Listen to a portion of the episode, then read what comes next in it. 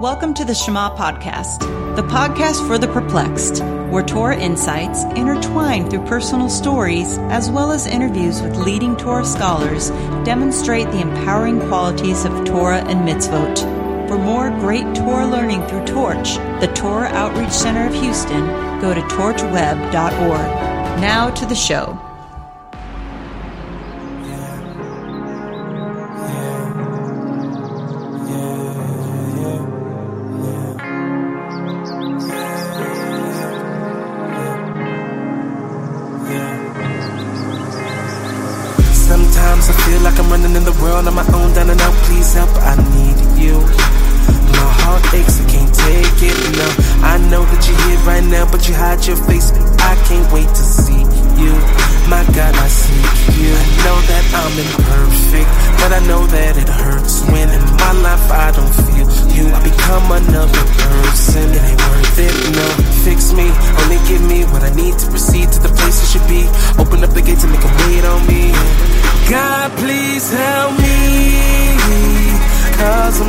Falling down. And I need you to pull me out. Cause I just wanna grow, grow, grow, yeah. And I want you to take control, yeah. And have mercy on me. Will you pick me up again? Will you pull me closer in? Cause I just wanna know, know, know, yeah. Welcome back to the Shema podcast. I have a very special episode for all of you today. And I want to begin with why I have this amazing guest on with us. Many of you know I started this podcast this year because as I was beginning this journey that started many years ago to learn Torah and to live Torah, I had the remarkable opportunity several years in of meeting these amazing rabbis from Torch and learning from them. And I wanted to share them with you, answer my questions with you listening, share all my struggles as well, so we can learn together and grow. And the guest that I am so grateful for that we have on is someone that I have found for years now to be a source of inspiration. But I want to back up a little bit. I used to listen to music as I became started becoming religious simply when I was working out in the morning. And what I realized one day was I was listening to a song and I heard some lyrics that I found very questionable. And I went back and looked at the lyrics on the iPhone and realized this was the biggest heresy. It was a total desecration of Hashem. I freaked out. I pulled the headphones out of my ear and I swore music off. I was like, I, I don't want to listen to music anymore. I don't trust what's going to be entering into my ears, entering into my gates. But a problem sort of just surfaced after a while, and that was as I was working out, I was listening to podcasts, Jewish podcasts like Rabbi Wolbe's Parsha podcast and Jewish history and Rabbi Ari Wolbe's Musar podcast. Now my soul is delighted. My body is furious with me because it's telling me, hey, Dan, you're waking me up at 5 a.m. and I need something more to get myself going. And I began this quest to find some kosher music. And I came across a video of a man named Nissim Black. I remembered this individual. I remember reading about him around 10 years ago, right when I learned the truth about Torah and began my studies, of how he converted to Judaism, going from a lifestyle that was totally different from Torah observant Judaism to one that is. I found that to be so inspiring. And I remember learning about how his rabbis wanted him to take his music that he was doing before he became a Jew to with him as a Jew. And I was wa- looking at this video and realized like he did it.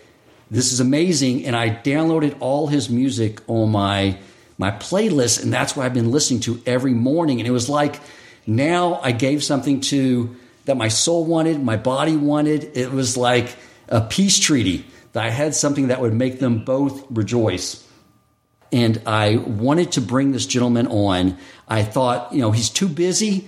There's no way I could get him to come on the show. But as I was sitting down, writing an email to the management team at his website, I was listening to Think Torah podcast with Aaron Woolgenlenter, and he was interviewing Eli Goldsmith, who announces that he is the booking manager for Nissim. And so here we are. Nissim, welcome to the Shema podcast. I'm so delighted that you're here.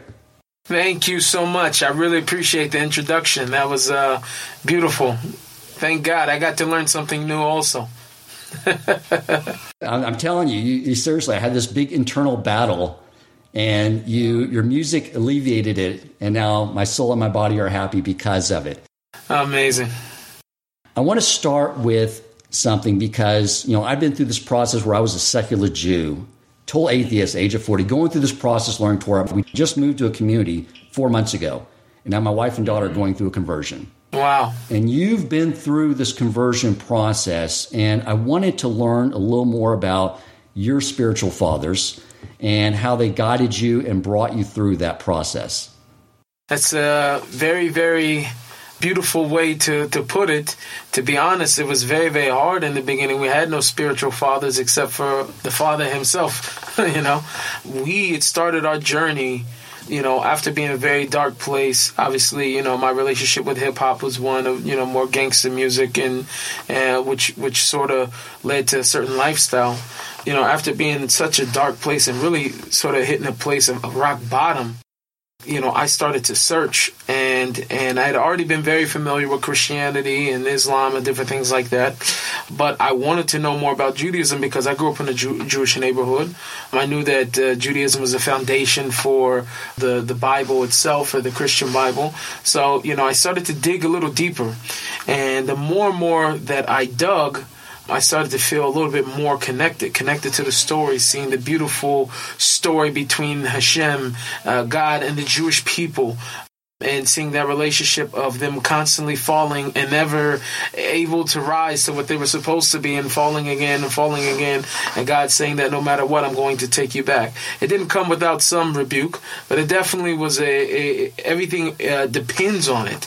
You know when we look towards the future and what the future redemption is going to be like there's many promises that's that and one of the main promises is restoration of that relationship on the highest level. So reading this as a non-Jew definitely definitely inspired me. So, I mean, uh, what was guiding me during this time, I had nobody to talk to. There was no no friend and no rabbi, anything. It just really took a lot of prayer and me looking at the story of the Avos, looking at Avram Avinu was my inspiration, and Yaakov Avinu, and and you know David Hamelech, you know. So that really guided me for a long time, and so it took me maybe uh, a couple years or, or, two, three years before I was in a proper community and able to have guidance from rabbis.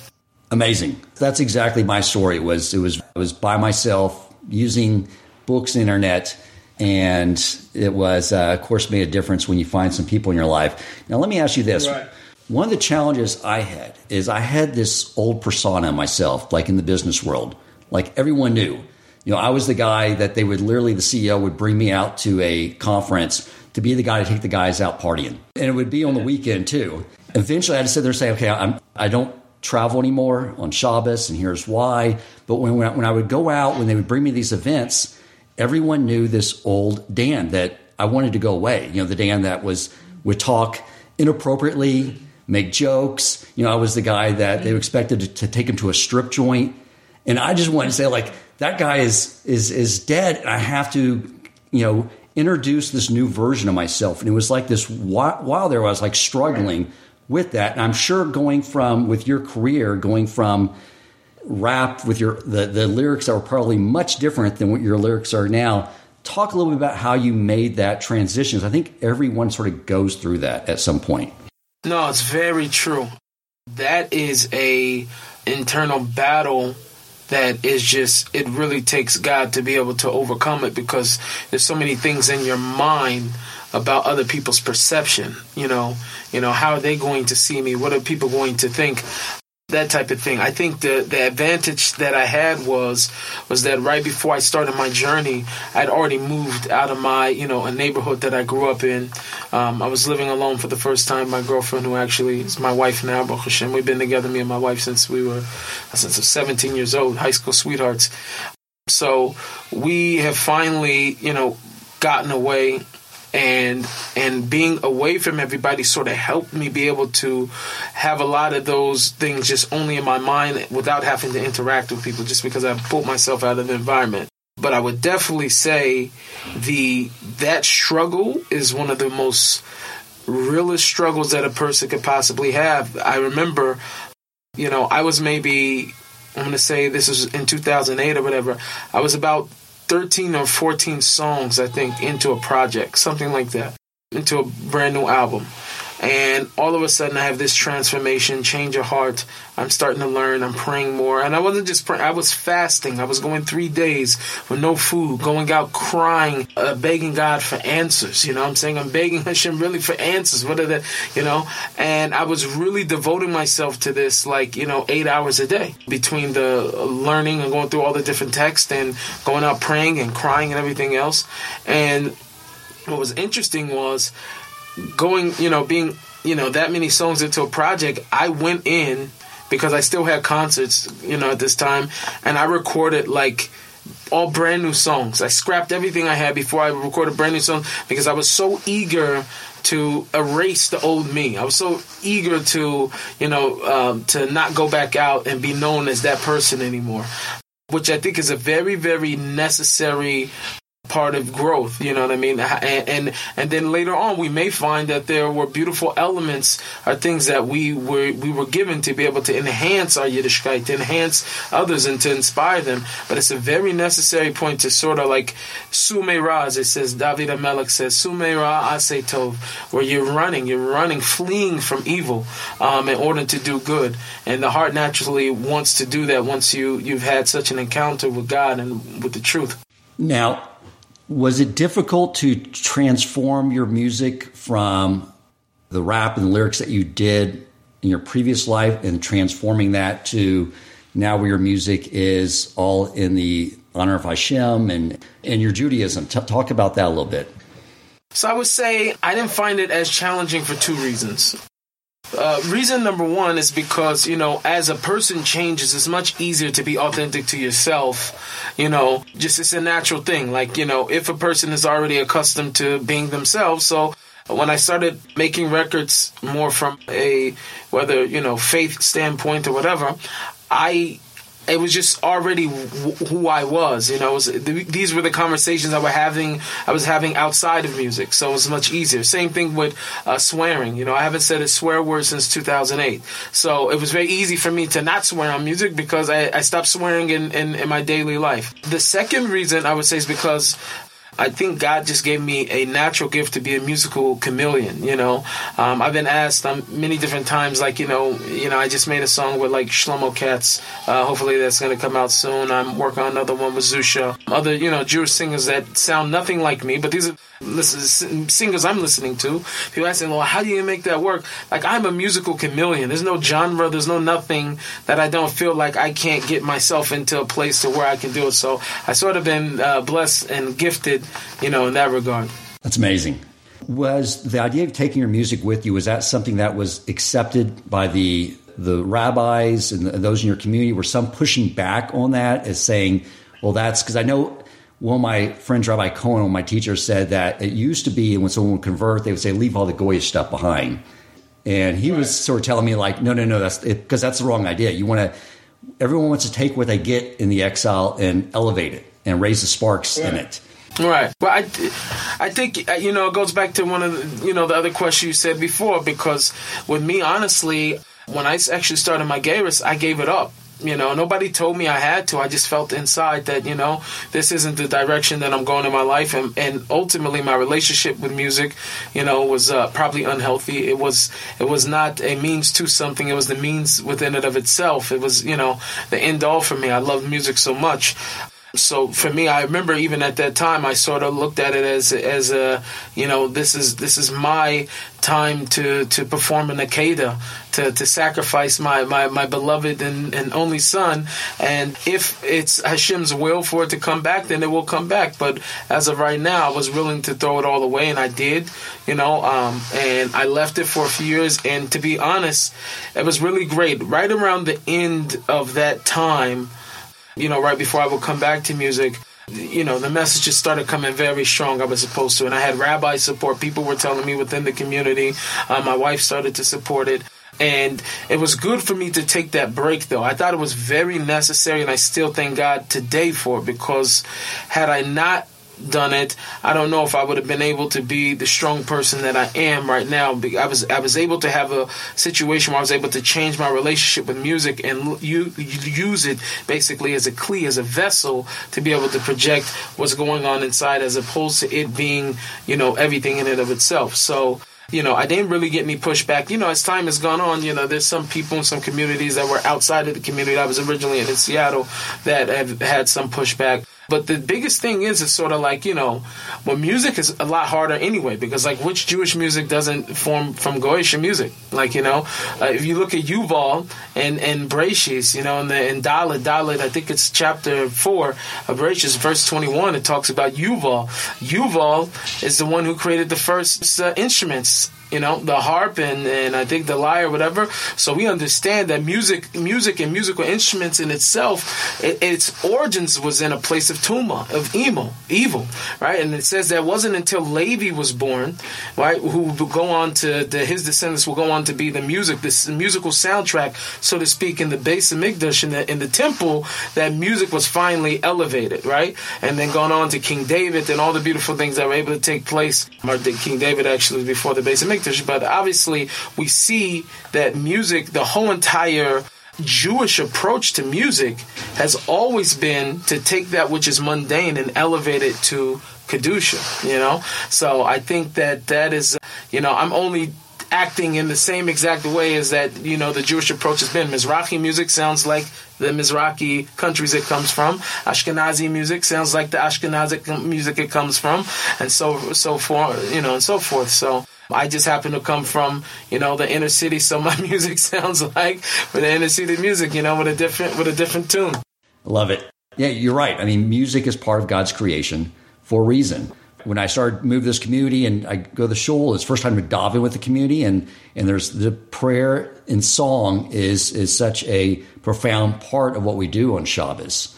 And it seems like that that music is a means of communication that has a profound impact on our emotional state and our, our, level of just overall connection with one another. You know, when our words are synced up and there's similar rhythm and music involved, it seems like that's why there's a, a purpose for that. Can you speak to that at all? Probably much greater insight than me. Absolutely, absolutely. I would definitely uh, say that it's no doubt about it that music and one of the biggest things. This is also one of the th- biggest things that inspired me to come back to music was understanding its spiritual power. You know, it's very, very powerful. A lot of the prophets in the Bible were a- only able to reach their level of prophecy through music. Uh, you know, the most prime example, you know, of that is actually in. Um, Malachim and Kings, and Kings, where it talks about Elisha, who had lost because of his aggravation, he had lost his his ability to prophesy. So he brought in musical instruments and, and uh, instrumentalists to come in and play in order for him to receive his his his prophecy. So, which in you know Hasidic thought, music is also prophecy. So it's a very very holy item, and we understand it. It can, and and with that, it can also bring a person to the lowest places. So that's why it's a very, very sensitive item. Right. Anything can be used, any tool can be used to bring people away from Hashem or bring them closer, for right. sure. So I appreciate that insight. Talk about Motherland Bounce. For the motherland. Yeah, yeah, we gon' play it loud until they feel it, yeah. Yeah, we gon' blow the roof up off the building, yeah. We gon' play that motherland bounce. Check it out now, motherland bounce. Check it out now, motherland bounce. We baba. Black and get a shopping with a Sammy Davis cousin. Tried to dodge the industry, but now my name is buzzing. They all saying that I'm conscious. I say that it's nonsense. So I say I've been on since on had an on switch from Seattle, the rainy city where my mom lived. In Jerusalem, that golden city that was conquered. But still we moving onward. Motherland conquest. Smell me like an armpit. Yeah. Yeah, we gon' play it loud until they it. Yeah, yeah, we gon' blow the roof up off the building. Yeah. We gon' play that motherland bounce. Check it out now, motherland bounce. Check it out now, motherland bounce. We baba. My mama told me that I read good. Been on my straight and narrow, but my history is the hood. Thank God today that we could buy a box of Cheerios or kicks. I can even buy tricks. I'm no longer on wick. EBT car rip in my passport lit. Stamped like a notary from every country that I went. Ain't a country like this from the others you've been sent. Black is beautiful. This gon' be the motherland hit. Yeah. What's behind that song? What's the, the messaging there? What drove the inspiration to creating that song? There's so many different things. A Motherland Bounce, it came at a time where I was, there were a few different things. There was this constant battle and struggle that I was having internally and externally. On one level, we were having some trouble getting our kids into school because of the color of our skin. Some of them, I just call it what it is, that there were, you know, some gatekeepers. Generally, I would say overall, my experience um, inside the religious world has been one of love and acceptance and uh, just, you know, beautiful kindness and that I've never even seen before in my life, you know. But there have been some rotten apples, and some of those have been, you know, with you know us trying to get the kids into school. So we were facing for the first time, you know, some adversity in, in terms of you know our skin color along with that, every time I was going to New York, every time I found myself in New York or somewhere in the United States, I get out of the airport and, you know, there's people there and they start asking me, hold on, how you Jewish if you're black? And, you know, these other come from African American community, you know, like asking me very serious questions, intense questions. And, you know, um, and so I sort of wanted to make something that answered everybody's questions. You know, you want to know how serious I am about my Judaism, about my Yiddishkeit? I'll show you. You want to know how serious I am about being happy about my color and who I am and where I come from? I will show you. And I think maybe what topped it off, most people would not like to know the inspiration came from there, but I think one of the biggest inspirations was I went to Reb Chaim Kanievsky, who's one of the leaders of the Jewish people, and his words, what he said to me was that your skin color is not your chisaron, that's not a lacking, that is your mila, that's your virtue. And so I wanted to sort of make something that answered everybody's question. And I wanted to be unapologetic. Unapologetic about my Judaism. I wanted to be unapologetic about my skin color. And I wanted to be unapologetic about serving God. So that's why I said, you know, I coined the phrase there that's become sort of my hashtag, and my team sort of ran with it, was God's man, because that's sort of what I feel like Hashem's ambassador in the world. And yes, I may check off a lot of minority boxes, right? But that's where we find God at the most, with the lowest of the lowest, the people that check all all the boxes of being the lowest of the lowest. I check all those boxes, and what's my strength? My strength is that God is my strength. So that was really my my message behind that song. That's beautiful. It should be 100% of everyone in the Jewish community should be embracing you and not looking at that. But um, because uh, it's obviously totally counter to everything that Torah teaches right. us. Right. Absolutely. Absolute counter. But you know what? We have to accept that in in every place in the world, and no matter where we go, that there will always be bad apples, right? You know, and thank God, fortunately, that I've been able to say not only for myself and other people that I know also color is a minimal experience, you know, um, to the to the you know, being black and Jewish experience. A very, very minimal experience. And one that I don't think was like so significant. Thank God my kids are in everywhere that they're supposed to be. I sort of look at these things and say it's an Isayon, it's a it's a test and a hurdle of something to overcome and I think we did very well. My kids are very happy. They have friends. I have kids of every color and every background in my house, you know, every single week for Shabbos. You know, I sort of wish it was a little bit more calm, but uh, it's not. and Baruch Hashem, I and, and and we've had a wonderful and amazing experience. So, one monkey don't stop the show. That's exactly right. I love the line in the song Hitler's worst nightmare. you know, you know, he's so Aryan. You know, he he, he thought of himself, Yamak uh, to be so great in his people. Like, you know what I mean? Now, what if the guy was Jewish and he was black? You know, he would never be able to sleep. This guy. Right. Exactly. Which is why I love it. So good for you for uh, for making that song. Does your music resonate with the non-Jewish world? Yeah, I think more recently, a lot of the new songs, I think from Motherland Bounce was sort of like the beginning of me rolling out a lot of other records that I've been sort of like sitting on or other ones that I created maybe even around the same time that I, I made a conscious decision to, you know, move more sonically, I guess, you know, from musical standpoint, back into a space that I felt most comfortable in. Like I said, I can adapt and be a chameleon and, and jump into any space. But I think the best thing for me to have the the success in terms of reaching the amount of people that I want to reach that I have to do something that I'm very, very comfortable and at home in.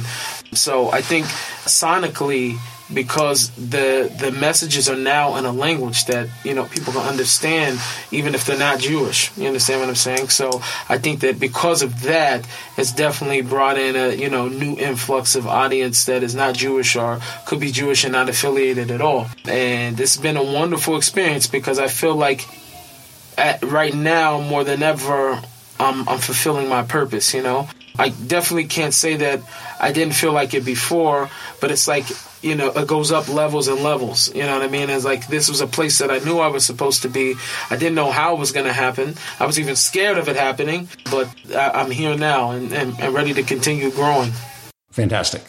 What I was going to add was that you know the the B'nai Noach movement is is growing, we don't we don't proselytize, but the fact that you're taking the message of there being one God who's who is one, and communicating it through that medium where you can reach everyone, I think is is fantastic. You know, it's a very interesting thing on that because the I, I tell you one day, you know, a lot of these uh, these crazy stories I don't tell everybody, but you know, the more and more I'm starting to speak about them because I think it's a major um, lacking of faith and amuna and God and, and the way that He operates in this generation because of the way that the world's gone. That we forget that you know God is a, a machadish. He can He can do whatever He wants at any time, and He can create new things all the time.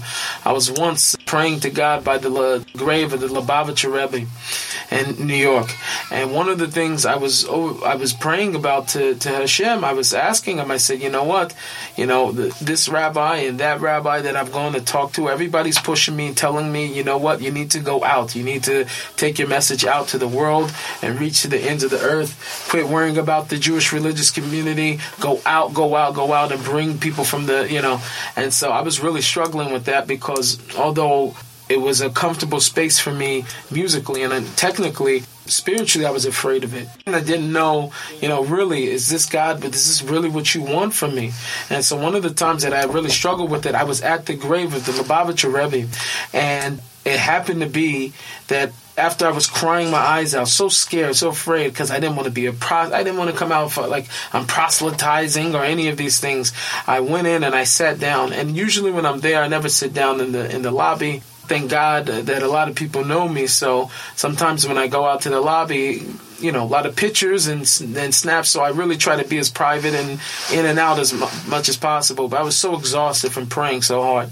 I went out and I sat down and I seen this uh, this this video of the Lubavitcher Rebbe, and he was speaking at that time how important it was to actively go out and spread Hashem's name and to create B'nai Noach. That everybody should know that, that Hashem is in the world and how important during this generation, you know, when everybody's not trying to kill us, and everybody's not trying to, and we can have a power of influence. How dare we not spread God's name? And I promise you, it was happening right there in front of my eyes that I was like, God's like, you know, using this video to, to, to speak to me. So with that, I also thought of it like this. We are called to be a priestly nation and to be a or lagoyim, a light to the nations. Here's the thing if Hashem didn't care about the nations, then why would he need a light for them? It's because God really wants the nations. He wants that light to be spread to them. So therefore, He needs to leave a light on for them. So once I understood that, uh, you know, I've been running and I, and I haven't stopped. Absolutely. When I discovered your music four months ago and started listening to it, I started telling everyone in this community about it, and they're like, "Yeah, we know, Dan. We all know. Like they, they all, you're like everyone here is a fan of yours." I think what you're doing is amazing. I wanted to thank you on behalf of all Klal Yisrael for joining us. Bring your music with you to the Jewish community and everything you do. You've been a great inspiration to all of us. I want to let you know if you ever find yourself in Houston, Texas, I can speak on behalf of this community. You're always welcome here. We'll always make accommodations. I would tell you the the shul I go to, who is so passionate with their singing, they would uh, you would feel right at home.